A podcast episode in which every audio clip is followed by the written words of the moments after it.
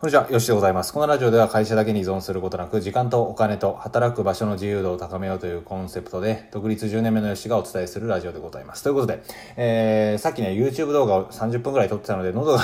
若干痛くなってきたんですけど、えー、まあこのラジオのメリットについて今回ご紹介できればなと思います。まあちょっと振り返ってみると、ヒマラヤラジオであったり、いろんなところでね、ラジオを配信させていただいていて、もう1年ぐらい、あのー、配信してきました。で、まあ1200、300本、300本、400本ぐらいになってきたんですけど、ラジオってね、この1年前の動画とか音声とかっていうのをね、振り返れるんですよね。で、私事で恐縮ではあるんですが、まあ、法人を立てて、だいたい今8期目を今日迎えることになりました。えー、7月1日で8期目なんですね。で、あの、1年前とかのラジオを聞いてみると、自分がね、どういうテンションで喋ってるのかとか、どういう内容を喋ってるのかとか、あの、まあ、何考えてるのかっていうのが結構分かったりするんですよ。で、メンタリストのね、大悟さんが、あの、まあ、言ってたことがあって、あの教えてくれたことがあってその何て言うんだろうあのその当時、ね、自分が何考えてたのかっていうのをねメモするようにしてるみたいなことを昔言ってたんですねで結構ねラジオで言葉として残っているとやっぱ明確に自分がどんな感じで喋ってたのか、喋ってたのかっていうのははっきりわかるわけじゃないですか。こういうこと思ってたんだとか、こんなこと喋ってたんだみたいな。今からね、僕も1年前の自分のラジオ聞くんですけど、確か7月に始めたんだったと思います。で、そういうのを全部分かっていくので、どれだけね、成長したかっていうのはね、はっきり分かるんですよ。えー、ことね、インターネットで収益を上げていくとか、インターネットで生計を立てていこうと思った時に、まあ、自分のね、ブログがどこまであの記事が増えてきたかとか、YouTube 動画が増えてきたかとか、ラジオの本数が増えてきたかとか、っていうような感じでね、わかるんですけど、やっぱね、えー、考え方とかっていうのはね、音声で残ってるってめっちゃ強いんですよね。自分がどこまで成長したかって本当に何度も何度も言ってるんですけど、ここがね、めっちゃわかりやすいんですよね。なので、ここは、あの、まあ、微暴録じゃないですけど、自分の中でのストックとして置いてく、置いておくっていうのは、えー、めちゃめちゃメリットかなと思います。で、まあ、私事ながら、ね、8期目を迎えるにあたって、今年は、あの、今期はたくさんの挑戦を入れていきたいなと思います。まあ、ちょっとね、あの、挑戦が減ったなっていうふうなのがありました。えー、ラジオを始めたっていうのももちろん、あの、昨年度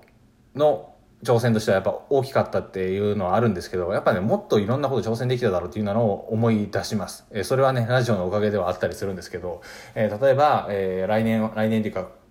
今年は、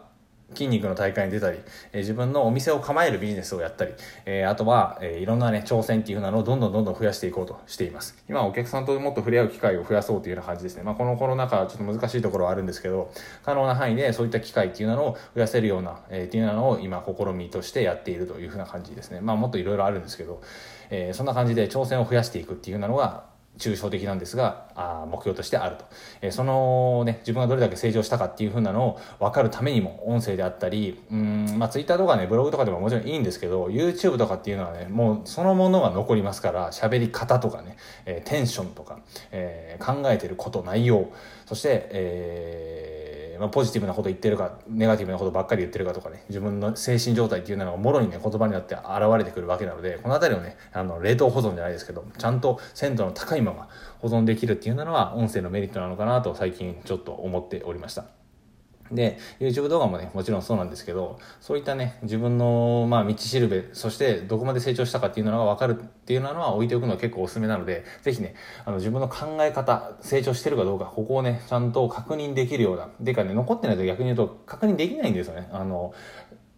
まあ、2020年の7月考えたことを思い出してくださいみたいなことを言われてもね、多くの人は思い出せないんですよ。なので自分の考え方がどこまで成長したかっていうのがわ分かりにくいんですね。はっきりと分かんない。というような感じなので、このラジオ、僕じゃあ今からね、1年前のラジオを聞き出すと、やっぱね、あの、分かるんですよね。タイトルと付け方とかもそうだし、喋り方もそうだし、早口なのかテンションとかね、まあ何度も言ってますけど、何回言うねんって感じですけど、そのあたりがね、はっきりと分かるっていうのはいいかなと思いますので、ぜひね、考え方をアップデートしていくとか、考え方を、えー、成長させるためにも、自分の記録っていうふうなのは残しておくのは今の時代